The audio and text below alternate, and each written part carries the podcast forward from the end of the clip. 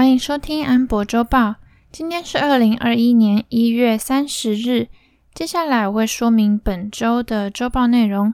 如果想要看详细的数据和文字，可以到 Telegram 或 Facebook 上面搜寻安博周报 （Amber's Weekly）。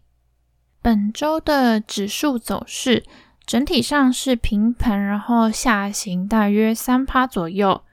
那散户投资人的情绪指标呢？看多的比例大约有四趴，跑到看空的部分。那现在两边呢都是三十八趴左右。虽然说整体盘势是往下的，但是有几只股票整个就是拔地而起。那我们就顺便说本周的周涨幅排行。其实大家应该听到前面那几句就可以猜想到是哪几间公司，也就是 WSB Wall Street。Bets 的概念股包括 AMC 第三名，还有第二名的 GME 和第一名的 KOSS。那为什么 GME 只有第二名呢？是因为它从上周五就开始涨了，所以它大部分的涨幅都是在那一天。那这一周只有四百 percent，只有四倍。那第一名的 KOSS 是有十八倍。那因为我一直以来都会把嗯涨幅排行的那三间公司主要业务一起列出来，所以我还是说一下，M C 呢，它是美国最大连锁院线，GME 是连锁的游戏零售，嗯，它大部分是开在百货公司里面。那 KOSS 的话是做头戴式耳机。那这一次的大热潮呢，我想要提醒一下，就是。如果你一开始的心态就是跟着大家一起进去炒一波，然后你知道什么时候要停损出场的话，我觉得那是没有什么大问题。但如果你进去之后发现，哎，怎么下跌了？比如说五十趴，然后开始想这间公司到底是做什么的？那我是不是要看一下它基本面？搞不好它很会赚钱，以后又会涨回来。那这样的话，其实就是变成你进场跟出场的依据是不一样的，也可以说是有晕船的情况。那像这次的标的呢，除了刚刚那几只以外，还有 BlackBerry 和 Nokia。那假如你是看好 BlackBerry 未来跟 Amazon 联手的智慧车辆数据平台的话，那你也理应不会受到这次事件的影响。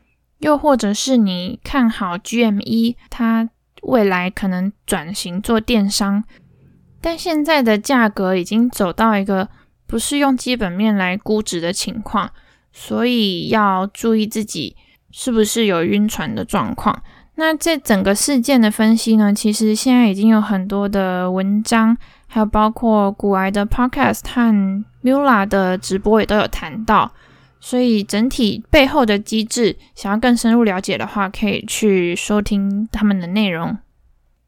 这一周呢，有 Microsoft、Apple、Facebook 和 Tesla 这几间大家密切关注的公司发布财报。那他们财报发布之后呢，Apple、Facebook 和 Tesla 他们的股价都呈现下跌的情况，但他们财报其实数据是非常的亮眼，也就是在上一季。有很好的营收成长，但是之所以会下跌，主要是他们对于下一季的展望并没有那么乐观。根据我的观察，应该是很多科技公司呢是受益于前一季的经济复苏，还有资金涌入，但走到现在，经济复苏的速度已经放缓了，就变成大家倾向于等待。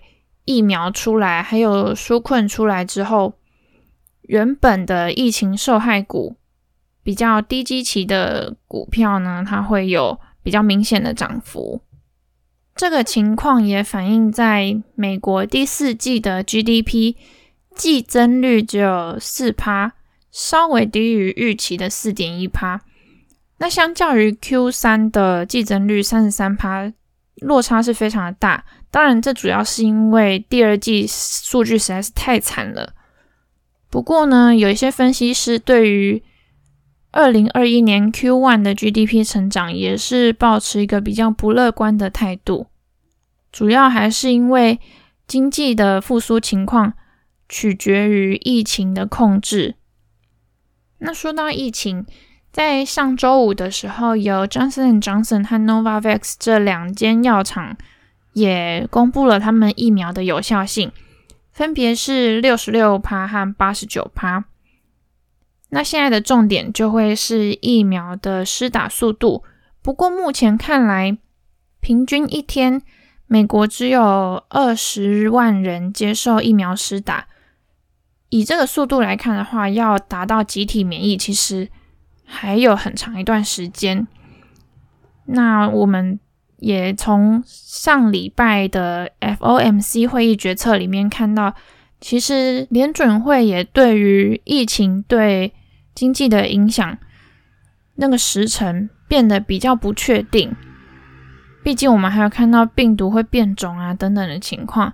但是呢，目前他们评估美元的流通性是 OK 的，所以除了维持每月的一千两百亿购债规模以外呢，会取消从去年三月开始的嗯一个月期的债券回购。三月的时候之所以会有这个一个月期的回购，主要是为了确保美元的流通性。这一次会议公布这个决策之后呢，是有出现美元指数上升的情况，但鲍威尔也说，如果真的会缩减购债规模的话，一定会提早让大家知道。而且我们现在可以预期之后，拜登会推出一个纾困方案，虽然可能不一定有一点九兆那么多，但距离紧缩的政策，我想还是有很长一段时间的。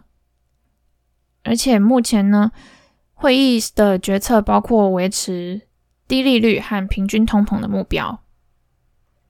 另外有一个好消息，就是截至一月二十三号的初领失业救济金人数是有下降的。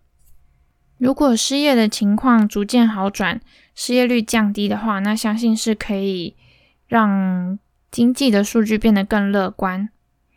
那下周还会有 Amazon 和 Google，他们在星期二盘后会公布财报。那因为这两间公司的市值比较大，所以会多少影响股市的走向，需要密切注意。其他还有 Spotify、PayPal 跟 Unity、Peloton 这些公司会公布财报。那详细的日期可以看行事历本人。除此之外呢，下周一是 BigCommerce BIGC 的 IPO 禁售期到期日。